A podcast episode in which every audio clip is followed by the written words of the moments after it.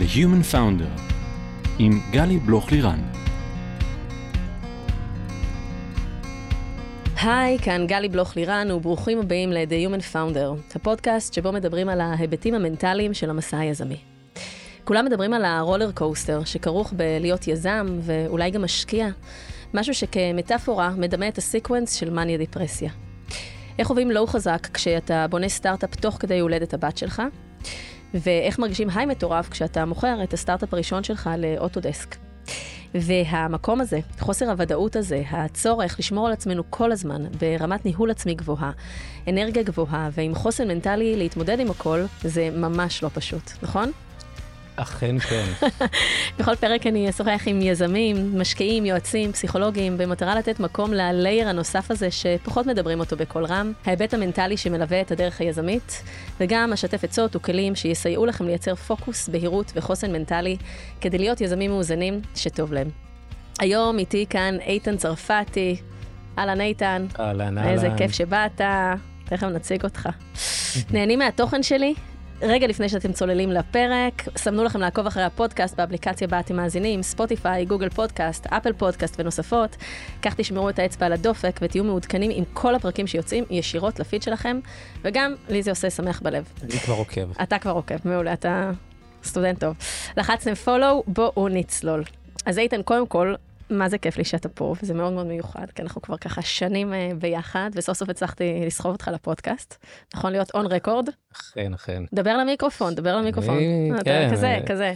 בוא נציג אותך, לטובת רגע אני מי ש... רגיל לדבר איתך בלי מיקרופון. נכון, נכון, אז אנחנו עכשיו אנחנו און רקורד, נראה מה יצא מזה. יצא טוב.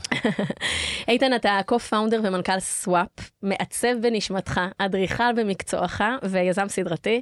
היית אדריכל בעיריית תל אביב, אתה בוגר תוכנית המנהלים ב Harvard Business School, אמרתי סבבה? Harvard Business School. Harvard Business School. מכרת את הסטארט-אפ הראשון שלך ל Autodesk, ואתה אבא של דניאל ונשוי למיכל. אה, ואיזה כיף, איזה כיף, יש לנו ככה מלא מלא נקודות מבט אה, לדבר עליהן. אני ככה צריכה לחשוב מאיפה נתחיל אה, כדי אה, לגעת בג'וס. אז אולי בוא נלך לזה שאתה בעצם יזם אה, סדרתי, פעם שנייה בתוך סטארט-אפ. אחד הדברים שאנחנו תמיד אומרים זה איך אה, אני לוקח את כל ה... big failures והטעויות הגדולות והדברים האלה מהסטארט-אפ הראשון, ואיך אני מנסה ככה לעדן אותם, או לא לחזור לפחות על אותה טעות ואז פעמיים. אתה עושה טעויות אחרות. ואז אתה עושה טעויות אחרות. אז בוא, בוא נתחיל אולי קצת מהנקודה הזאת. ספר לי ככה על החוויה שלך מהיזמות הראשונה, ואיך שהייתה ככה בגיל ההוא, ואיך זה עכשיו, ונצלול משם. טוב, שמיים וארץ, קודם כל. אה, בסטארט-אפ הראשון הייתי נער צעיר בן אה, 30 וקצת, ובאמת עשיתי את כל הטעויות האפשריות, וגם באתי ממקום מאוד מאוד תמים לתעשייה הזאת. אה, אני רק יכול להגיד שבסטארט-אפ השני, אה, כן לומדים מטעויות, כן אתה בא אחר, אתה בא יותר בוגר, יותר בשל, ואז אתה פשוט עושה טעויות אחרות שמתאימות ליזם בוגר. אה, גם יש משהו כנראה, אה, אולי יש סיבה שהרבה סטארט-אפים, דווקא עם יזמים צעירים, הסטארט-אפים נורא מצליחים, כי צריך גם איזושהי תמימות, נאיביות, אפילו לחיות קצת בהזיות של עצמך כדי להצליח. אה, וככל שאתה יותר מתבגר ואתה יותר רואה את המציאות, אז לפעמים המציאות יכולה לעצור אותך, או לפחות המחשבות שלך על המציאות יכולות אה, לעצור אותך. אז יש, הייתי אומר, אה, יתרונות לכאן ולכאן. יש סטארט-אפים מצליחים, יזמים שפעם ראשונה התחילו, ויש סטארט-אפים שעם יזמים בוגרים, פשוט התמודדויות שונות. טוב, זה היה כזה כללי. בהיי לבל, מלמעלה, בסדר, נתחיל לצלול. כן. אם, אם אנחנו מנסים ככה to pinpoint, לשים את האצבע, ממש על איזשהו אה, שיעור, איזושהי למידה, שאתה לוקח איתך, ששונה ממה שהיה בסטארט-אפ הראשון, לעומת הסטארט-אפ הנוכחי. נסה לשים את האצבע על איזה דבר או שניים ממש משמעותיים. אולי בקבלת ההחלטות, אולי בתחושת האחריות, אולי ב... איך שאתה מהדהד עם עצמך דברים, סתם לא- נותנת לך נקודות למחשבה. תבחר. Um, אני חושב שבסטארט-אפ השני, אתה ישר בונה את עצמך לחברה גדולה. אתה מיד uh, מבין שמה שתבנה עכשיו מהצעדים הראשונים ישמש אותך גם עוד חמש שנים, עוד שבע שנים. Uh, אתה מנסה לבנות תשתית טובה. בסטארט-אפ הראשון אתה פשוט מתגלגל. אתה מנסה כזה להשיג איזה milestone קטן. אתה מאוד, בסטארט-אפ הראשון אתה מאוד מתרגש מכל כסף ראשון שמוצע לך. בסטארט-אפ השני אתה, לא רק שאתה לא מתרגש מכסף שמוצע לך, אתה מבין, אתה, אתה מסתכל על זה כ-new partnership, ש, ש, שתצטרך עכשיו להכיל, אתה מסתכל על המשקיע שלך כפרטנר, ואתה גם דוחה כסף. מהמם. אתה, אתה ממש מבין שבסטארט-אפ שני צריך לדחות כספים, אה, למרות שזה קצת counter intuitive, אה, סטארט-אפ צריך כסף, אבל אתה בוחר את השותפים שלך. אה, עוד משהו שבסטארט... רגע, רגע, אז לפני שאתה ממשיך, כי זו נקודה סופר משמעותית, מהמם. אתה אומר, אנחנו כסטארט-אפים, אנחנו יודעים שבלי מימון אנחנו לא יכולים לגדול ולהתקדם. אז אתה ממש אומר, אני בוחר ממי כן לקחת כסף וממי לא לקחת כסף, על אף שהמחירים של זה גדולים, לא בהכרח יש לי היצע מאוד גדול, לפעמים אני בנקודות שאני ממש עומד עם הגב אל הקיר, ועדיין אני צריך לקחת החלטה שהיא ככה מתוכללת ומוכוונת עם הערכים שלי, ולפעמים אני אגיד לא לכסף, כי למה? כי זה נגד הערכים שלך, ואני חושב שערכים זה משהו שהוא... אה, הוא, הוא יחזור הרבה בשיחה הזאת, מהמם. או אני הפנימי של, מהמם. שלך, אני מהמם. הפנימי שלך, מי שאתה, כי בסוף, סטארט-אפ, אם תחשבי על סטארט-אפ, או כל מקום עבודה שאת עובדת בו, אה, זה תחנה אה, בחיים שלך, ואת נשארת. אז אני אומר שהאני הפנימי נשאר, ואת צריכה ממש להאמין במה שאת עושה, להאמין במי שהולך איתך, ודווקא בזמנים הכי קשים, כשיש משבר כלכלי עולמי, סתם דוגמה. למשל, מ... אנחנו לא מכירים את זה, זה כן. לא קרה הרבה זמן. לא לנו. אמ, דווקא בזמנים הכי קשים, צריך לדעת להגיד לא למשקיעים שהם לא מתאימים לך. ואם המשקיעים לא מתאימים לך ואתה אומר להם לא, דווקא בזמנים הכי קשים, אני מאמין שמכאן תבוא הצמיחה שלך. אני רוצה עוד יותר לעשות זום אין על הנקודה הזו, כי אתה, אתה פותח פה משהו שהוא הוא מאוד מאוד חשוב. פותח איך- וסוגר. פותח וסוגר, נראה כמה אני צריך לפתוח אותו. כן. זה מצד אחד ללכת עם האני הפנימי שלי, עם הסנטר, עם הערכים, זה כולם דברים באותו אזור, שאתה אומר, "מ, מרגיש לי בבטן לא נכון, לצורך העניין, אם, אם ניתן לזה קונקרטיזציה במציאות. ומצד שני, הסכנה שאם אתה לא לוקח את הכסף הזה, נגמר הרנוויי עוד חודש וחצי, החברה נסגרת ואתה הולך נכון. הביתה. איך אתה כיזם ומנכ"ל, וכבר פעם שנייה בתוך הדבר הזה, איך אתה מצליח להחזיק את, ה, את ה-capacity הזה, את ההתמודדות הזאת, את ההבנה שיכול להיות שזו ההחלטה הכי נכונה שאתה לוקח, ויכול להיות שזו הטעות הכי פטאלית שאתה עושה כרגע, וגם אז אתה תצטרך להתמודד עם המשמעויות. קח אותנו בדיוק לנקודה הזאת במוח שלך, מה קורה שם. קודם כל, אתה מבין שזו לא הטעות הכי פטאלית אה, שאתה עושה. אתה מבין שזה הדבר הכי נכון שאתה עושה. אה, כי אם אתה יוצא מהדבר הזה אה, בלי כסף ובלי שום תמיכה, והשותפים שלך איתך בסיפור הזה, אתה מבין שזה הדבר הכי טוב שיכלת לעשות לעצמך ולכל אחד בחברה. את אמרת, החלטה על עצמך, זה גם החלטה על העובדים. בוודאי. ברגע שסטארט-אפ יש לו פתאום 20 עובדים, 30 עובדים, 50 עובדים, והיזמים או המנכ"ל מחליט לא לקחת כסף, זה יכול, יכולה להיות פה השלכה על כולם. מהמם.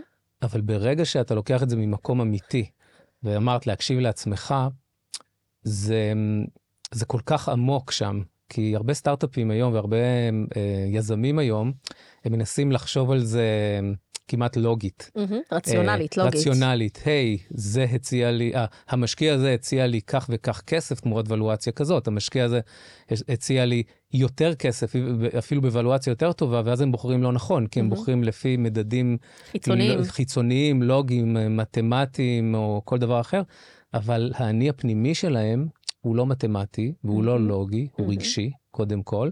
וואו, למדת יפה. למדתי יפה, נכון. למדתי מהטובות ביותר. ו, ובסוף, אם אתה לא עושה מה שאתה מרגיש נכון, מרגיש, זאת, זאת מילת המפתח, אתה לא תצליח, וזה לא יעזור כמה כסף ישפכו עליך. ואם יהיה לך פחות כסף, או בלי כסף בכלל, אתה תצליח, כי אתה הקשבת לעצמך, כי אתה התחלת כל בוקר עם תחושה אמיתית של עשייה וכיף. וכיף זו מילה גם שתחזור כנראה הרבה בפודקאסט הזה. אז אני רוצה רגע עוד להקשות, כי אנחנו קצת מכירים, ואתה אדם מאוד מאוד רציונלי, ומאוד מתוכנן, ומאוד משימתי, וככה מאוד אנליטי באופן שאתה מסתכל על דברים מהמם. ומנתח אותם. ולצד זה, כל השלוש דקות האחרונות של השיחה דיברו מאוד על הרגש, ועל איך אני בתוך הדברים, ואיך זה משפיע על אחרים, אפילו עוד משהו שלא אמרת במילים האלה, אבל ככה מה שאני לא ממרקרת משם זה, זה מבחן הדרך, זה לא רק מבחן התוצאה. זאת אומרת, אני צריך לדעת כל יום שאני מקבל החלטות שהן מכוילות פנימית נכון עבורי, וגם אם בסוף ה outcome הסופי יהיה לא טוב, אני יודע שאת הדרך צעדתי נכון. איך אתה מיישב את שתי העמדות, את שתי הפוזיציות, את שני האיתנים האלה, בתוכך? אני לא. אמ, אבל זה יפה, אולי, אולי נדבר גם בהמשך הדרך על בינה מלאכותית. יאללה, זה בוא, הנה, זה הזמן. זה מה שיפה בב- בבינה לא יש לי מלאכותית. מחר פאנל בנושא, תן לי כמה אנקדוטות מעניינות. בהחלט, אולי זה יאללה. מה שיפה, מה שמפריד בינה לא מלאכותית מבינה מלאכותית, שאנחנו חושבים שאנחנו אנליטיים, אנחנו חושבים שאנחנו מאוד לוגיים, ואנחנו באמת עושים את כל החישובים, ואני יכול לעשות לך אקסל של כל החישובים שלי, ויהיה אקסל מטורף ויפה, אמ, ובסוף אני אחליט אחרת, נגד כל השיקולים הלוגיים.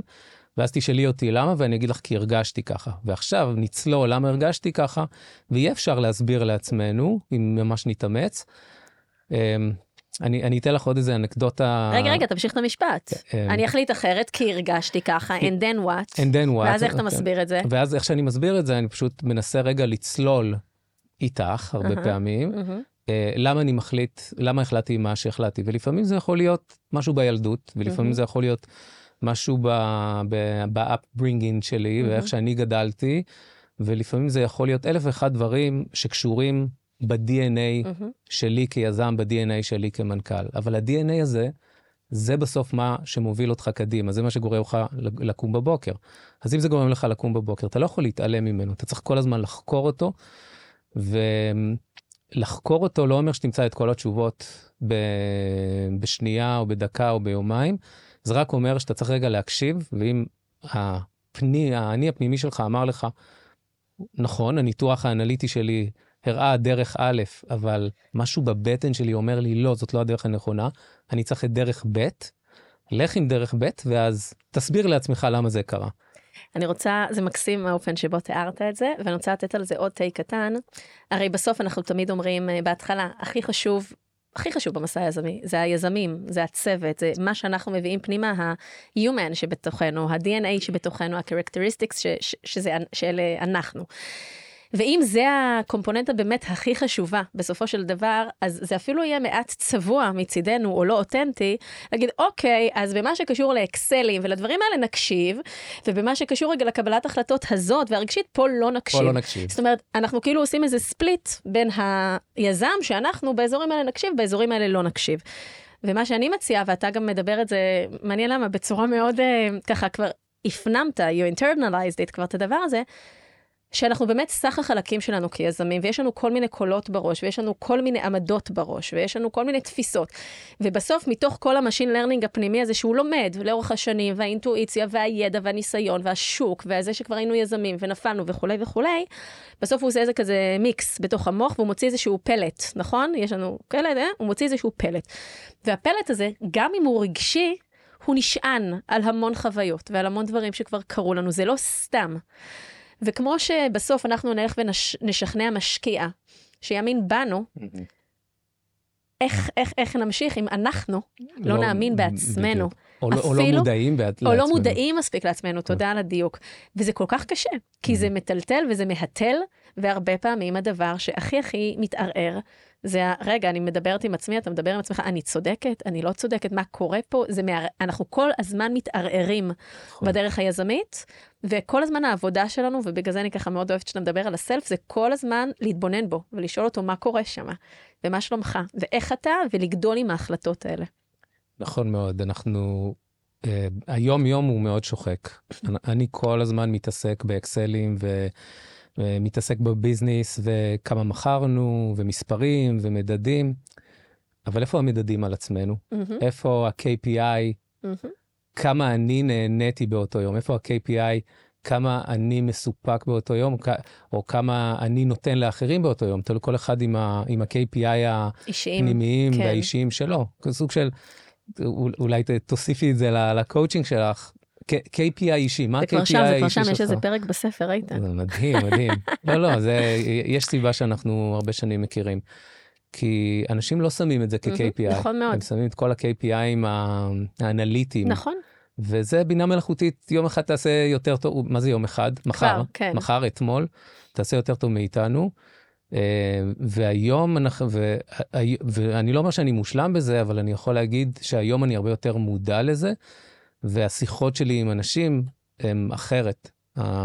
האנשים שאני בוחר להיות איתם ביום-יום, אה, זה, זה אנשים שאני רוצה להיות איתם ביום-יום. Mm-hmm. זה הכל משפיע. זה, זה משפיע על איך שאתה עובד ועל איך שאתה מקבל החלטות.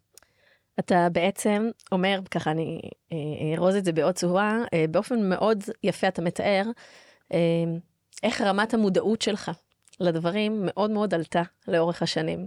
אם פעם אנחנו, אתה הסתכלת על דברים יותר בלייר ספציפי של האנליטיות, כאילו של הניתוח של הדברים, והרציונליזציה רגע רק של הדברים, וזה מוביל לזה וככה, וזה הקשר הסיבתי היחיד שם. עם השנים ועם כל מיני תרגולים שתכף ככה נספר קצת יותר מה אתה עשית כדי להיות בתוך המקום הזה, רמת המודעות והיכולת התבוננות שלך בהמון דברים מאוד מאוד עולה, ואז אתה רואה שם עוד המון המון המון רבדים. וכשאנחנו רואים את הרבדים האלה ואנחנו מסתכלים על דברים באיזשהו ספקטרום הרבה יותר רחב וגם הרבה יותר עמוק ב- ב- ביחד, אז, אז אנחנו רואים הרבה blind spots שהיו לנו. ואנחנו רואים בתקשורת שלנו עם אנשים דברים אחרים, וזה משפיע על כל מכניזם קבלת ההחלטות שלנו. וזה משפיע מאוד על כל הדרך שלנו בתוך המסע היזמי, איך אנחנו למעשה אה, מסתכלים על דברים, איך אנחנו בוחנים את עצמנו, ואיך גם, כמו שאמרת בצורה מאוד יפה ופשוטה, אנחנו שואלים את עצמנו, רגע, היה לי כיף היום? כאילו נהניתי במה שעשיתי, ואני חושבת, דרך אגב, אה, שזה אה, אינדיקציה, פרמטר לא פחות חשוב. דרך אגב, כיף, זה לא אומר שרק שתיתי איזה שייק וישבתי כל היום בים, ממש לא. כיף זה משמעות. האם היה לי טוב עם האם עצמי? האם היה לי טוב עם עצמי? האם הרגשתי סיפוק? האם הרגשתי שהייתי בעשייה? האם הרגשתי שעשיתי אימפקט על אנשים? זה הכיף שאנחנו מדברים עליו, כיף של תחושת משמעות. כל, כל אחד והכיף שלו, נכון. כל אחד והטוב שלו. יש אנשים שהטוב שלהם, או, או מה שעושה להם טוב, זה לא לעשות אימפקט על אנשים. זה נכון. לעשות אימפקט על עצמם, נכון. או לעשות אימפקט על... הערה מעולה. על, כל אחד צריך להכיר את עצמו, להיות מודע לעצמו. זה שוב הכיול הפנימי, לסנטר הפנימי שלנו, מי אנחנו בתוך הדבר הזה. כן, אחד הדברים שתמיד רואים זה, זה יזמים שקוראים באיזה בלוג מה הם צריכים להרגיש, נכון. או כן, בוא נעשה אימפקט. Mm-hmm. זה אימפקט זה כזה מילה שהיא כזה... קצת buzzword uh, ש-got abused mm-hmm. עם, עם, ה, עם השנים. Uh, בסוף אתה צריך להבין מה האימפקט על עצמך, mm-hmm. איפ, איפה אתה בסיפור הזה, ואם כל מה שעושה לך את זה בחיים זה, זה אה, לעשות טוב לאחרים, אז זה מה שאתה צריך לעשות. תעשה טוב לאחרים. אם זה לעשות טוב לעצמך, תעשה טוב לעצמך, אבל תקשיב לעצמך, וזה מה שאני מנסה לעשות כל יום. אני אתן אנקדוטה קטנה. אה, אתמול, אה, למרות שזה בטח ישודר עוד כמה זמן הפרק, אבל לא משנה, החוויה עדיין חוויה, היה master class באוניברסיטת רייכמן עם דני אבדיה, ובאתי עם הבן שלי, והייתה חוויה מהממת. עכשיו, הבחור בן 22, אולי הוא עוד יגיע לפה לפודקאסט, אז אני לא אתן את כל האנקדוטות. בן 22, 206 נדמה לי בגובה. והבגרות שיצאה ממנו פשוט הייתה מדהימה. עכשיו, הוא צעיר מאוד, והבן שלי, כזה הייתי אימא סופר גאה, ויונתן כזה, היה שאלות מהקהל, והוא שאל, דני, מי, מי האיידול שלך? כזה. ו... ודני עונה לו כפול בגיל בסך הכל, והוא אומר, תשמע, לא היה לי אף פעם איידול כזה שאליו הסתכלתי וכמוהו רציתי להיות. אני סולל את הדרך שלי. ואני הולך רגע לפי הערכים שלי והאמת הפנימית שלי, והדברים שספגתי בבית, ואני כל הזמן בוחן את עצמי ביחס לדבר הזה. וזה בדיוק אותו דבר. בין אם זה ביזמות, ובין אם זה בספורט תחרותי, או אולימפי, או בהמון היבטים שהפרפורמנס שלנו, זה אחד הדברים, החוזקות והדברים הכי משמעותיים שם. כמה היכולת קיול הפנימית הזו, בכף, למי שאנחנו ולמה שנכון עבורנו, כמו שדני עבורו הגוף שלו זה הדבר הכי חשוב בקריירה, אז עבורנו באמת המוח והלב וכל הגוף, המכונה הזאת שמתפקדת, זה הדבר הכי חשוב, אנחנו חייבים להיות קשובים אליה, ולא לסלול נכון. דרך של מישהו אחר. יודעים שאין הבדל אה, בין גוף נכון, ו... נכון. ונפש. יאללה, פתחת לי פה צוהר, כן. בוא נלך למשהו אחר. כן. Uh, מתוך המקום הזה שהוא מאוד קשור, אפרופו רמות המודעות. מה אתה מרגיש שעשית לאורך השנים? היום אתה כבר ב...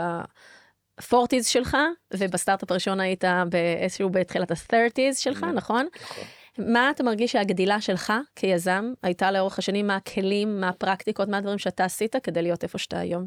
יש את הכלים היבשים, שזה, אי אפשר להתעלם מהם, ולא צריך, אה, כמובן שהנפש והפנימיות חשובים, אבל אתה צריך כלים, כמובן, אה, כלים אנליטיים, ואתה צריך כלים מתמטיים, ואתה צריך ללמוד את ה... את הפרופסיה שלך כמו שצריך, אתה צריך להבין אה, איך אה, אה, לבנות מדדים לחברה, אתה צריך להבין מה זה KPI של חברה, זה, mm-hmm. זה דברים שכל אחד שמתעסק באיזשהו מקצוע, הוא צריך להיות מקצוען. אז אם אתה מנכ"ל, יזם של סטארט-אפ, תהיה מקצוען במה זה להיות מנכ"ל ויזם של סטארט-אפ. זה אחד, אבל אני חושב שזה לא נושא הפודקאסט הזה, כי זה, אפשר לדבר על זה באמת יום שלם. למה מה יזם מנכ"ל צריך בסט הכלים שלו המקצועיים כדי mm-hmm. להתמודד. אני חושב שאחד הדברים שהכי um, שינו אותי לאורך השנים, זה להבין uh, יותר טוב מי אני בכל הסיפור הזה. אז אולי זה, אני, אני לא רוצה לחזור על עצמי, אני, אולי אני אתן איזה דוגמה אחת או שתיים. Um, בסטארט-אפ הראשון, um, בחרתי משקיעים שלא היו טובים לי. עכשיו, מה זה בחרתי? עוד פעם, היו לי משקיעים כי הייתי צריך כסף. אז הראשון ש... שבא ואמר, אוקיי, בוא, קח כסף, נורא התרגשתי מזה ולקחתי את הכסף, ואז הבנתי, אחרי כמה זמן, שהוא בורד ממבר שלי, והוא mm-hmm. באמת שותף שלי, ואני צריך לבלות איתו. Um, ובאמת, בלי לנקוב בשמות, um, זה, זה באמת היה כזה קלאש שמתישהו היה צריך להגיע. Um, בסטארט-אפ הנוכחי, אני יכול להגיד שכל, uh, uh, שכבר הגיע הכסף הראשון, אז באמת אה, אמרתי לו לא. כלומר, זה היה אה, איזשהו משקיע. אני זוכרת. כן, זה היה איזה משקיע שהציע לי כסף ראשון ונורא התלהבתי, וזה היה גם עסקה הרבה יותר טובה ממשקיע אחר, אבל משהו לא הרגיש טוב בבטן. ואני זוכר שאפילו דיברתי איתך על זה, ובאיזשהו מקום, אני כל כך שמח שזה לא קרה, בגלל שאני חושב שזה חודש אחרי כבר, הייתה לי אלטרנטיבה. וזה, אלה בדיוק ההחלטות האלה, ומה למדתי בין סטארט-אפ לסטארט-אפ, כדוגמה, לאיך להקשיב לעצמך ולהגיד, רגע, ספציפית, הבן אדם הזה פחות טוב לי, החוויות, שאפילו ההנימון של השיחות הראשונות לא טובות לי, מה יקרה אחר כך. וזה, אלה הדברים שכל, אני חושב, כל יזם צריך לזכור כשהוא מתחיל את הדרך שלו.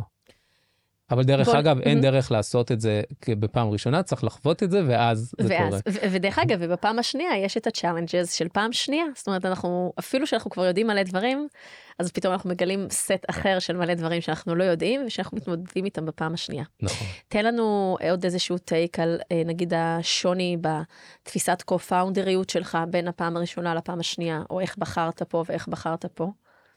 בפעם השנייה אני חושב שהשינויים שאני מצליח לעשות הרבה יותר מהירים. בפעם הראשונה אתה co-founder ויש לך המון שיקולים ואתה לא כל כך יודע מה ההשלכות של כל החלטה שאתה תקבל. אתה פשוט מקבל החלטות, אתה חושב שאתה תקדם את הביזנס. Uh, הרבה פעמים אתה מחכה עם החלטות, שזה מאוד מאפיין uh, uh, co-founderיות uh, ראשונה. Uh, בפעם השנייה אתה uh, פחות מחכה, אתה מאוד סומך על עצמך, זה נתפס לפעמים בסביבה שלך בתור אה, חוסר התייעצות, או אה, אה, נמהרות, אה, או אפילו אה, חוסר מתן הסבר, אה, אבל ברגע שאתה מכיר את עצמך ואתה יודע בתוך תוכך שזאת ההחלטה הנכונה, קודם כל עבורך, אז אתה מבין שאתה צריך לעשות אותה מהר. כי באמת חבל על הזמן וחבל להתעכב עם זה. כמובן שאתה מתייעץ ואתה שומע עוד אנשים ואתה מנסה להכיל את כל השיקולים, אבל בסופו של דבר אני חושב שהייתי מצביע על הדבר הכי משמעותי בין הפעם הראשונה לפעם השנייה, זה החלטות מהירות. שחלק מהמשמעות של זה גם, שאובייסלי ככל שאנחנו מקבלים יותר החלטות, אנחנו גם טועים יותר, כי ככה זה בסטטיסטיקה, אין נכון. מה לעשות. אבל גם היכולת תיקון של הטעות הוא מהיר, היכולת adjustment המהירה של לשנות את הדברים, וגם משהו ב, ביכולת שלנו לשאת את האחריות, לקחת את האחריות, הוא מאוד עוצמתי, כי אנחנו יודעים שאנחנו שקלנו את כל השיקולים, אנחנו התבוננו בדברים, אנחנו יכולים לעמוד בפני הבורד ולהגיד, כן, זו החלטה שלי, אני מרגיש שלם עם ההחלטה שאני קיבלתי. גם אם היא הייתה טעות בסוף, אז נתקן. אבל יש משהו בתחושת האחריות הפנימית הזאת שהוא מאוד מאוד משמעותי. יש משהו גם באיך שאתה מציג את הדברים, אם אתה שלם עם עצמך ואתה מציג משהו לאחרים, הם מיד קולטים את האותנטיות שלך. כשאתה מדבר מול קהל, כשאתה מדבר עם אנשים, כשאתה מדבר אל האנשים שקרובים אליך, יש כנראה משהו בבינה האנושית ולא בבינה המלאכותית שיודעת לזהות אותנטיות. אה, דרך אגב, הערת סוגריים, אני חושבת כן. שזה יהיו אחד האתגרים הכי הכי משמעותיים בכל עולם הבינה המלאכותית היוצרת, ה-Generative AI, בדיוק את הדבר הזה. להצליח לזקק. נכון. את הפסיכולוגיה הזאת, את האינטואיציה הזאת, את האותנטיות הזאת, את הדברים הרגשיים, שהם מאוד מאוד, אה, אותם להעתיק לאלגוריתם, שם, שם יהיה פיצוח אה, גם מדהים וגם מפחיד ביחד. כן. אני דרך מקווה שלא יהיה שם פיצוח, מהמם. כלומר לא חייבים לעשות שם את הפיצוח הזה. אמ, צריך תמיד לשאול למה אנחנו צריכים בינה מלאכותית, גם זה שאלה לפודקאסט בפני עצמו, ואני לא חושב שצריך בינה מלאכותית כדי לפצח אמ, אה, אותנטיות או משהו כזה. אני, אני חושב שבינה מלאכותית, היום לפחות, ההבטחה הכי גדולה שלה זה אה, להגביר פרודוקטיביות של המין האנושי אה, כדי למנוע משברים כלכליים. אפשר, לה- הייתי אומר שזה אולי ההבטחה הכי גדולה של הבינה המלאכותית. אה, אם לא זה, אז אין שום צידוק לבינה מלאכותית, למה צריך את זה בכלל. אמ, הסיבה, אני חושב שהבורסות אה, התחילו לעלות היום במצב אה, שהוא משבר כלכלי עולמי, ואפשר, אין לי בעיה גם להיכנס איתך פה לעומקים פיננסיים, למה זה קורה. אה, זה בגלל שיש, נקרא לזה, הבנה או תקווה שהבינה המלאכותית תחפה על כל הטעויות הפיננסיות שנעשו בעשר שנים האחרונות. ואם היא באמת תחפה על זה, אז באמת הפרודוקטיביות תעלה. אה, מפרודוקטיביות תעלה זה אומר שהגירעונות יהיו אה, פחותים ממה שהם היום, והאנושות תינצל אה, בגלל שלא ייכנסו למשברים פיננסיים מטורפים, כמו שאנחנו, נראה שאנחנו צועדים לעבר אחד, אבל לא סתם עכשיו הבורסות עולות. הסיבה היא שהמשקיעים, וסליחה שאני צולל רגע לעולמות אנליטיים, לא, לא, זה מאוד מעניין. אה, זה בגלל שהמשקיעים הבינו שהמילה AI אה, מסמנת אה, אה, רווחיות או, או גדילה ברווחיות של חברה, ואם זה מסמן, אה, מסמן אה, גדילה ברווחיות של חברה, זה אומר שאפשר להשקיע בה ואפשר להכניס עוד כסף לשוק. זאת הסיבה היחידה. זה מאוד מעניין, ואני מסכימה עם הניתוח שעשית, העלייה וקוץ בה, מה שנקרא, כן. שהבעיה עם הדברים האלה... חתיכת קוץ. חתיכת קוץ. ובדיוק אה, בשבוע שעבר הייתה פה את השיחה עם אה, סם אלטמן ועם איליה מ-OpenAI, וראיתי שם, הבעיה עם הדברים האלה שהם לפעמים עשויים לצאת משליטה. נכון. ואם אין רגולציה כמו שצריך, ואם אין באמת מישהו ששומר, וזו גם שאלה פילוסופית, האם ניתן לשמור? גם אם תהיה רגולציה, אז לא יכול להיות אה, האקרים שעשויים, ושם הסכנה טמונה, כי אין ספק שיש הרבה יישומים מאוד אה, טובים. אה, ברמת הפיתוחים התרופתיים, הרפואיים, ברמת הפיתוחים הכלכליים, ברמת הפרודקטיביות, באמת המון דברים אה, נפלאים שיכולים לקרות. השאלה, אה, אם לא ייווצר מתוך הדבר הזה משהו שהוא חסר שליטה, כמו כל הסרטים הדמיוניים שאנחנו מכירים. אני לא איש בשורות, אני, אני, חושש מאוד. בוא נגיד ככה, האנושות אכזבה אותנו יותר מדי פעמים בשביל שנאמין שהפעם האנושות תציל את עצמה ותתעשת בזמן. אז אני חושב שיש באמת סכנה למה שיקרה עם הבינה המלאכותית, אם יהיה, תהיה מספיק רגולציה.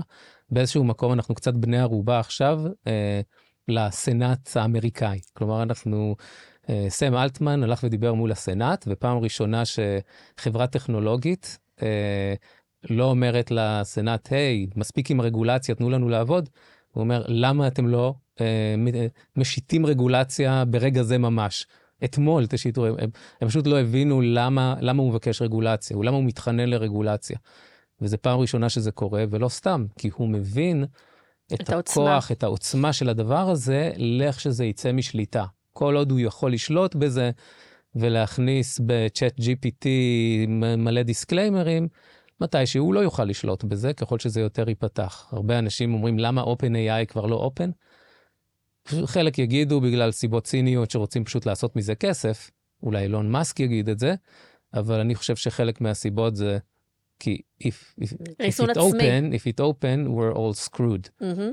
לנסות לרסן את ה... או כן. להשאיר את הג'יני איכשהו, קצת. נכון, in a נכון, way, ממש במנורה. ככה. אה, בסדר, מקסימום נעשה... זה- בוא נגיד, זה...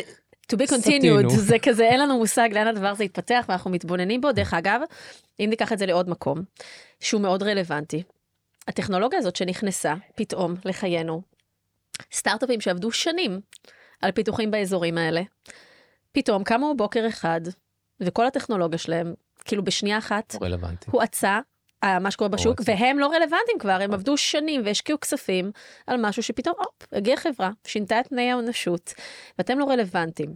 אז אולי קצת מהמקום הזה, איך היזמים צעירים, לדעתך, ש, ש, שדרך אגב, הצד השני שזה אומרים, גם סתם אמר את זה בשיחה, זו תקופה אה, מרתקת ומדהימה להיות עכשיו יזמים ולצאת וכל האפשרויות פתוחות, כי באמת העומק הטכנולוגי של דברים הוא, הוא באמת משגע ומדהים ועשיר ומרתק. איך אנחנו כיזמים אה, צעירים, בין אם זה, זאת אומרת בתחילת הדרך, בין אם זה בסטארט-אפ הראשון, השני, השלישי, לא משנה כרגע, ניגשים עכשיו ל-ideation ולתחילת ולידציה ו-MVP וכולי, מתוך הסתכלות לא על מה רלוונטי מחר בבוקר, אלא האם הדבר הזה יהיה רלוונטי בעוד ארבע, שלוש שנים מהיום, כשקצב השינויים הוא אקספוננציאלי, משתנה ממה שהיה עד עכשיו. איך, איך לדעתך ניגשים לדבר הזה? כן, יש, יש לזה שם, קוראים לזה connecting the dots. Mm-hmm. Uh, זה הדבר הכי קשה בעולם היום לעשות, connecting the dots, ואתה צריך, you need to connect the dots שנה מהיום, שלוש שנים מהיום, חמש שנים מהיום. אה, פעם אף אחד לא דיבר על שנה מהיום, היום כבר מדברים על חצי שנה מהיום, mm-hmm. כי אתה באמת לא יודע לאן זה ילך. אה, אתה רק יכול לנסות. אף אחד באמת לא חושב שיש לו לא כדור בדולח ולא יכולת להבין איך כל הדבר הזה יתפתח. אבל אני חושב שזה עוד פעם מחזיר אותנו למה mm-hmm, שהתחלנו נכון, את הפודקאסט. נכון. למי אתה, mm-hmm. ומה עושה לך טוב, ואיפה אתה, um, uh, מה אתה רוצה לעשות? האם, if, do you want to do good? כאילו, זה, מה הרף שלך? מה הערכים שגדלת עליהם? יש אנשים, uh, דיברתי אתמול עם... Uh, עם חבר יקר בשם עידו, יש לו אה, אה, בית השקעות שקוראים לזה The Good Company, mm-hmm. שמשקיעים באנשים, בסטארט-אפ. כן, שחר, שחר היה אצלי פה שחר, בפודקאסט. שחר, נכון, כן. הוא שותף שלו, ו, ועידו אה, אה, דיברתי איתו אתמול בערב, והוא באמת מאמין אה, שכל החברות שלו do good, mm-hmm. אה, וזה מדהים שיש אנשים כאלה. אה, אני חושב שאחד הדברים ש, אה, שאנשים צריכים לשאול את עצמם, האם, אה, האם מה שהם בוחנים, כשהם בוחנים את עצמם, do want to do good, אה, מה הם רוצים לעשות, האם מספיק להם פשוט not, not to do bad things, זה גם בסדר, אבל כל אחד והרף שלו. ברגע שיש לך את הרף הזה ואתה מבין מי אתה, אתה יכול לתכנן קדימה. נכון, זה ממש מתחבר לנקודה הזאת של אה, להבין מי אנחנו בתוך הדבר הזה, ו- ואיך אנחנו יכולים, אה, לאן אנחנו רוצים לקחת את זה. ו- ובאמת, בגלל שאין לנו מושג מה יהיה, וגם אם ננסה לתכנן, אין לנו שום יכולת לעשות את הדבר הזה, אה, אז, אז בסוף היכולת לרנביליות שלנו, הלמידה שלנו, אה, אה, הלמידה שלנו והגמישות שלנו, היכולת התגמשות שלנו עם שינויים ועם כל הדברים שקורים, זה הדבר שבסוף ישפיע על איך נתמודד עם כל הדברים שיבואו, כי אין לנו מושג מה יהיה בהמשך הדרך, ולכן זה בסוף חוזר אלינו נכון. אה, פנימה. אני רוצה, אה, ברשותך, לגעת ככה בעוד נושא, כי באמת אה, יצא לנו, אה, לצערנו הגדול, להתמודד עם זה ביחד לפני ממש כשנה. אה, אנחנו מקימים סטארט-אפ, אנחנו מנהלים, זה סטארט-אפ שני. אה, אנחנו באים בבוקר לעבודה, ואז פתאום החיים קורים. אה, ולפני שנה, גם בתוך סוואפ, נאלצנו להתמודד עם אירוע מאוד עצוב ומצער של אובדן, של חברת צוות, של ג'ודי היקרה. ו- ואני רוצה ככה קצת לגעת איתך בצורה עדינה במקום הזה של, אנחנו חושבים סטארט-אפ, אפרופו עוד היבט מנטלי, סטארט-אפ, ואנחנו צריכים להראות מדדים וכולי וכולי, ואני כבר יזם פעם שנייה. ואז יום אחד בבוקר אתה שולח לי הודעה, ואתה אומר לי, גלי, ככה וככה, ואיך איך, איך בכלל ניגשים לדבר הזה? איך בכלל, איך בכלל ניגשים לדבר הזה להתמודדות עם חברה יקרה שאתמול הובילה פה את כל השיווק והיום היא לא נמצאת, וצוות, ואיך קמים מהדבר הזה? ככה אתן רקע למאזינים, ג'ודי עבדה איתנו קצת מעל חצי שנה, ג'ודי זיכרונה לברכה, וביום בהיר אחד, אמ, פשוט היה איזשהו אירוע לבבי ו... והיא נפטרה. אמ, כשאני מדבר איתך על זה שיום לפני אה, כולה אנרגיות ובאותו יום, שעתיים לפני אה, פגישות זום ו... ואתה לא מצפה לזה בכלל, אה, אין לך גם את הכלים, שום דבר לא מכין אותך, כלומר, בבית ספר הסטארט-אפים הגדול, או המנהלים הגדול, אף אחד לא מכין אותך לזה. אני גם לא זוכר שבהרווארד מישהו עשה שיעור אה, כדי ללמד איך אתה מתמודד עם דברים כאלה. אמ, אני חושב, הכל קשור בסוף ל... ואני מצטער שאני חוזר על עצמי, לערכים שלך, לאני הפנימי שלך, ולאיך אתה מתמודד עם מצבים כאלה בחיים, כי אתה קודם כל בן אדם, לפני שאתה מנהל, ולפני שאתה יזם, ולפני שאתה מנכ"ל. ההתמודדות עם האובדן של ג'ודי היא עדיין התמודדות. כלומר, זה משהו שאנחנו סוחבים איתו היום. אה, אה, נוצר קשר מאוד מיוחד בין האנשים בחברה, אה, בין, אני מדבר עם אחת המעצבות אצלנו, והיא יכולה להתחיל לדבר עליה ולדמוע. אנחנו מזכירים אותה היום, היי, ג'ודי הייתה עושה ככה, ג'ודי הייתה עושה ככה, וזה לא נתפס. וזה חלק מההתמודדות שלך, ואתה מנסה לצמוח מזה, אבל לפעמים אתה לא יכול לצמוח מזה, לפעמים אתה פשוט מתמודד עם זה, וזה בסדר. זה, מה זוכרת את זה, כאילו זה היה אתמול, ובאמת mm-hmm. כמה... עכשיו שאמרת, דרך אגב, שאמרת לפני שנה, זה, זה, זה, זה היה שוק ראשון נכון. בשבילי, כי זה, הרגשתי שזה היה לפני שבועיים. וכמה כמה החיים נכנסים אלינו פנימה, mm-hmm. וכמו שאמרת, לא משנה מה אנחנו לומדים ומה זה, פתאום קורים דברים כאלה, וזה מאמת אותנו עם, עם, עם מי שאנחנו, עם מה שאנחנו בתוך הדבר הזה, עם הרגשות שלנו, עם האובדן שאנחנו חווים בחיים ואיך אנחנו ניגשים לדבר הזה. ואני באמת זוכרת שאחד הדברים המרגשים שהיו היה אחר כך שישבנו על הדשא כולנו ככה כל החברה okay. אוקיי. וכל אחד סיפר קצת על החוויות שלו עם ג'ודי ועל הדברים ככה שהיא נטעה אה, בלב שלו ו... ועל ההתמודדות, באמת לתת מקום לה, לה, להתמודדות, לרגשות, לכאב, לה, לכל התחושות אה, שעולות שם בתוך הדבר הזה, לנסות להיות שם עבור המשפחה כמה שאפשר. אה, ובאמת אה, איך זה מטביע את החותם על מה שקורה איתנו וזה ממשיך וזה עונה גם אחר כך ככה זה ממשיך לאורך הדרך וזו, וזו חלק מההתמודדות שלנו. ואיך אנחנו כ... בעצם אתה היית שם עם שני כובעים. אתה מצד אחד האדם שאתה, זאת אומרת, האדם שאתה, אובדן, הכאב שאתה מתמודד איתו, ואתה גם המנכ"ל של החברה, אה, ואחד הקו-פאונדרים, ואתה, יש לך גם איזה, יש לך תפקיד לידרשיפי בתוך הדבר הזה, אז איך אתה מחזיק את כל הדבר הזה, ואני ממש זוכרת, ואני ברשותך גם מציינת את זה, אה, זה היה כזה לקראת סוף שבוע, ואתה אמרת לי, גלי, אני צולל עכשיו לכמה ימים, לא יכול לדבר, לא עם אף אחד, לא עם שום דבר, אני צריך לעכל את הדבר הזה, להתחיל רגע, להרגיש, לתת לזה מקום, כדי שבשבוע הבא אני אוכל לחזור רגע ולהתחיל נכון, לתמוך. נכון, יש אחד, הדבר, אחד הדברים שחוזרים במהלך הקריירה של יזם, וגם של מנכ"ל, וגם של מנהל בחברה גדולה אחר כך, אה, זה מה צריך לעשות. כלומר, mm-hmm. יש כזה את האמיתות, היי, hey, צריך עכשיו לכנס, היי, hey, צריך, you need to communicate. אתה, אתה צריך לעשות את הדברים. עכשיו, כשאנחנו מדברים על המודעות שלך, אה, לעצמך, חלק מזה זה למודעות למה שאתה צריך. אז יכול להיות שכל העולם עכשיו צריך שתעשה משהו. אה, אבל אולי מה שאתה צריך זה רגע לקח ארבעה, לקחת ארבעה ימים חופש ולהיות עם עצמך, כדי שתוכל לעשות את המשהו הזה. אה, ואני זוכר, אה, במקרה של ג'ודי, אני זוכר שהייתה תקופה שפשוט הודעתי כן, כן לפחות הצלחתי לעשות את זה, זה להודיע לכל מי שמסביבי, בין אם זה משקיעים, שותפים, לקוחות, עובדים, חבר'ה, אני צריך זמן לעצמי. אני צריך רגע לעכל את מה שקרה. הייתה לי פה מנהלת שעבדה איתי יומיומית, ופתאום זה היכה אותי, הדבר הזה, ואני צריך רגע לעכל בעצמי מה קרה פה, ולהתמודד עם, עם עצמי.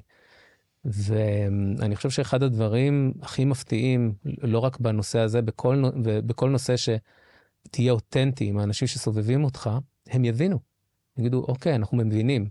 ופתאום קיבלתי שקט. קיבלתי שקט ממשקיעים, וקיבלתי שקט מעובדים, וקיבלתי שקט מחברים, ואפילו מהמשפחה הקרובה, שרגע, אני צריך את הזמן הזה. ואולי זה הלקח הכי גדול מהסיפור הזה. תקשיב לעצמך, תבין מה אתה צריך, תיתן, תיתן לזה זמן, תכיל את עצמך, אנחנו לא מכילים את עצמנו, נכון, יותר, נכון. קודם מתעסקים בלהכיל אחרים, תכיל רגע את עצמך, זה יעשה טוב לכולם. כמה חשוב, באמת חשובה היכולת הזאת, אה, את אותה חמלה שאנחנו רוצים אה, לתת לאנשים אחרים, אה, להצליח לתת אותה גם, גם לעצמנו, כי אחרת אנחנו לא יכולים להמשיך להתנהל. אז ג'ודי, יהי זכרך ברוך. כן. ו... לגמרי. כן, את חסרה לנו. יודי ג'יי ג'יי. ג'יי ג'יי, כן. נכון.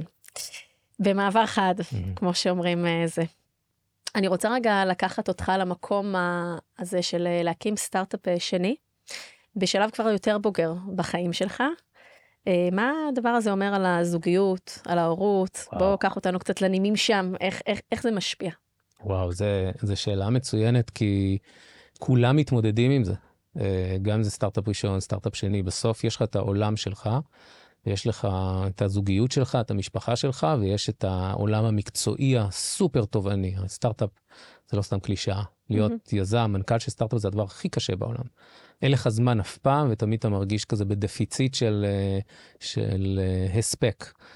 אמ, אז הייתי אומר שאחד הדברים שהיו לי הכי קשים זה כשנולדה בתי, דניאל, לא הבנתי אה, כמה משאבים אני אצטרך, כמה, כמה זה ישאב ממני, אה, הדבר החדש הזה. כן, כי אתה אומר, אה, כולם, אה, לכולם יש ילדים, לכולם, זה, זה כמעט סוג של, אה, אה, נקרא לזה מציאות, mm-hmm. שכן, מקימים משפחה, ברור, זה בסדר, סטארט-אפ ומשפחה. לא פעם ראשונה אנחנו רואים מנכ"לים של חברות גדולות עם ילדים, או יזמים עם ילדים, הכל בסדר. אבל זה לא, ושום דבר לא מכין אותך, ואתה פתאום מבין שאם גם ככה אתה מרגיש חוסר הספק כמנכ"ל יזם, אז מה קורה כשנכנס לך סוג של אה, אה, מין פרויקט שאתה לא מבין אפילו, אין, אין בו סדר בכלל, אין בו חוקיות, הכל, כל עולמך מיטלטל. ואני חושב שזה אחד הרגעים שמצד אחד היו נורא משבריים עבורי, מי אני, מה אני, איך האבהות נכנסת לסיפור הזה לעומת היזמות, ומצד שני, אתה הכי צומח מזה, כי בעצם, הנה אתה מתחיל להכיר את עצמך, וכשאתה מכיר את עצמך, אחרי זה הדיבידנד הוא עצום, כי אתה מבין מה זה באמת Work-Life Balance שנכון לך.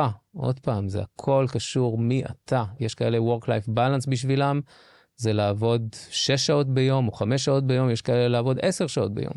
זה מאוד תלוי מי אתה. וכמה זמן אתה רוצה להשקיע במשפחה שלך. יש הרבה יזמים, אה, אפילו יזמים, אנחנו מכירים הרבה אנשים שבורחים לעבודה ובאים אחרי שהילדים הלכו לישון. השאלה אם אתם מרגישים רע עם זה או לא.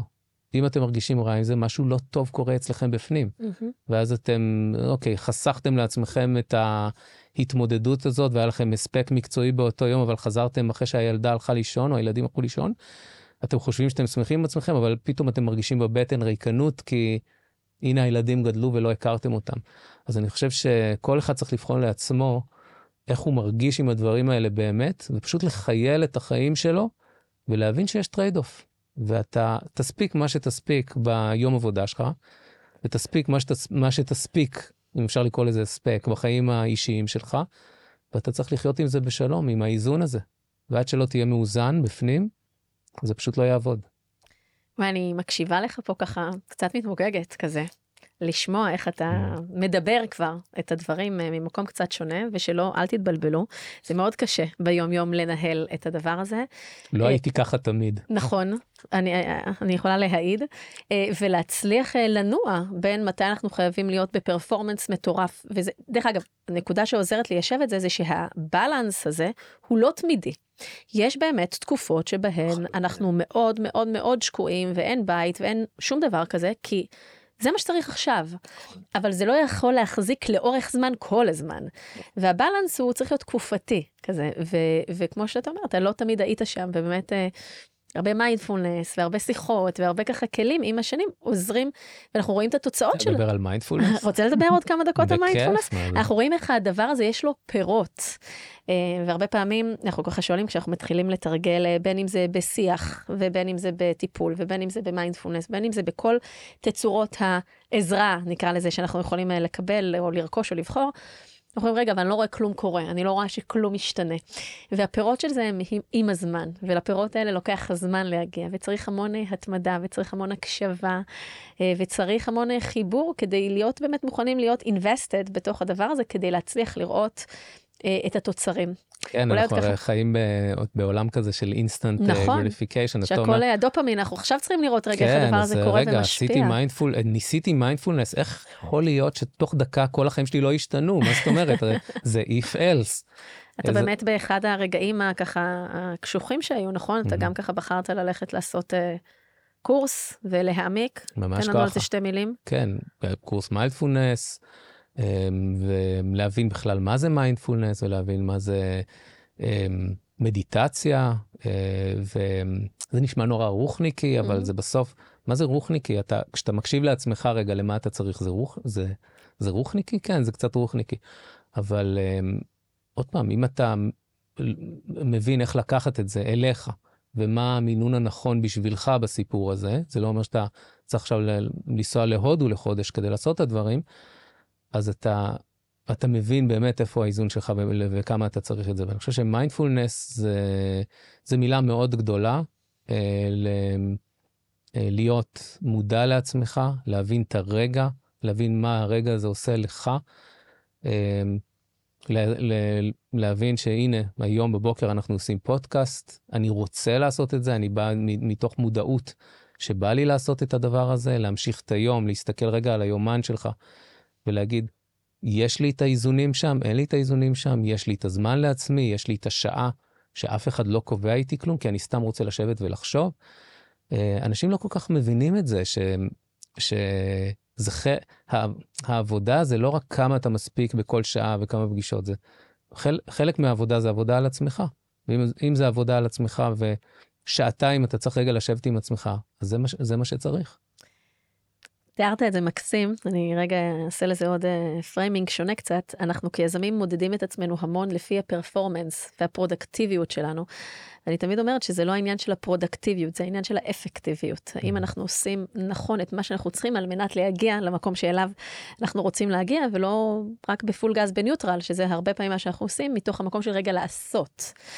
והרמת מודעות הזו שדיברנו עליה לאורך הפודקאסט בכל מיני תצורות, והקשבה רגע לסלף והקשבה לעצמי, אז המיינדפולנס והמדיטציה ועוד מגוון מאוד רחב של כלים ופילוסופיות, הם מה שעוזרים לנו לבנות בתוכנו את הקפסיטי הזה, את היכולת הקשבה לעצמנו, את היכולת רגיעה, את היכולת התבוננות על דברים בצורה רחבה, רב-מימדית, רב-תהליכית.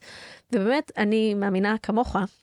שהכל חוזר פנימה, הכל חוזר פנימה ל mindset שלנו, לאופן התבוננות שלנו על הדברים, ומשם אנחנו גם נהיה יזמים טובים יותר, מנכ"לים טובים יותר, שותפים טובים יותר, הורים טובים יותר. בסוף הכל, אה, הכל חוזר לשם. את יודעת מה עוד צריך? מה? צריך להבין שאתה צריך עזרה. כלומר, אני מניח שיהיו מאזינים לפודקאסט ויגידו, אוקיי, בסדר, הבנו. מיינדפולנס להיות מודע, כן, אני מודע לעצמי. אה, נהדר, טיפ נהדר, אני כל בוקר אסתכל על היומן, אני, וואי, אני יכול אה, לראות לאן, איך, איך אני מאוזן או לא. אבל אני חושב שמה שאתה כן צריך, אולי, אם הייתי צריך לעזור ליזמים, בעיקר יזמים מנכ"לים, אבל לא רק, אה, אה, לעשות דבר ראשון אחרי הפודקאסט, זה ללכת ולקבל עזרה. כי אתה לא מבין בזה, אתה לא, אתה לא באמת מבין בנפש שלך, כי אף פעם לא התעסקת בזה. אז אם זה לעשות, ללכת לקואוצ'ינג, אה, ויש כאלה שיעזור להם אה, פסיכולוגית, ויש כאלה שיעזור להם אה, קורס מסוים, פשוט תעשו, ותופתעו כמה הסלף בינג שלכם באמת ישתפר, כמה העבודה שלכם תשתפר, האפקטיביות שלכם תשתפר, הכל ישתפר, כי פשוט עשיתם דבר מאוד פשוט. הלכתם למישהו שזה המקצוע שלו, שזה מה שהוא עושה כל היום, ואני, אה, איך קוראים לפודקאסט שלך? The Human Founder, באמת, איתן. The Human Founder. לא, למה לא, אני, אני רוצה רגע להדגיש משהו. The Human. נכון. כי לא קראת לעצמך פודקאסט לפאונדרים אה, על, על, אה, על, על, על בעיות של פאונדר, The Human Founder, מה זה אתה כ-Human, ואיך אנחנו יכולים בפודקאסט הזה לגרום לך להבין מי אתה כ-Human, מי אתה כ... כבן אדם, ואם תכיר את עצמך ותבין איפה אתה נמצא בחיים שלך, אתה תבין שאתה צריך עזרה, אתה צריך, שאתה צריך לבקש עזרה ממישהו, וזה בכלל לא בושה, זה, זה החוזק שלך. וברגע שאתה תקבל את העזרה הזאת על בסיס שבועי, על בסיס דו-שבועי, כל אחד מה שמתאים לו, זה רק יעשה לך טוב. וואו, לא יכולתי לסכם את זה טוב יותר, זה גם לא היה מתוכנן. אה, ובאמת אחד הדברים שיש סטיגמה כזו, שזה כאילו, זה לא בסדר ללכת לקואוצ' או לפסיכולוג או לבקש עזרה, כי אנחנו, רובנו. כי זה חולשה, מה פתאום. כי זה חולשה, ואנחנו גברים, כן. ואנחנו חזקים, וגם לנשים לא תמיד קל ללכת, ואנחנו במקום שיש פה המון כסף, אנחנו צריכים להראות המון המון עוצמה וכוח ולדבר באופן הזה. וזה הדבר הראשון שאני חושבת, ושמחה שאתה ככה מעלה את זה, אנחנו צריכים לפרק את זה. כולנו צריכים עזרה, בכל תפקיד, בכל דבר.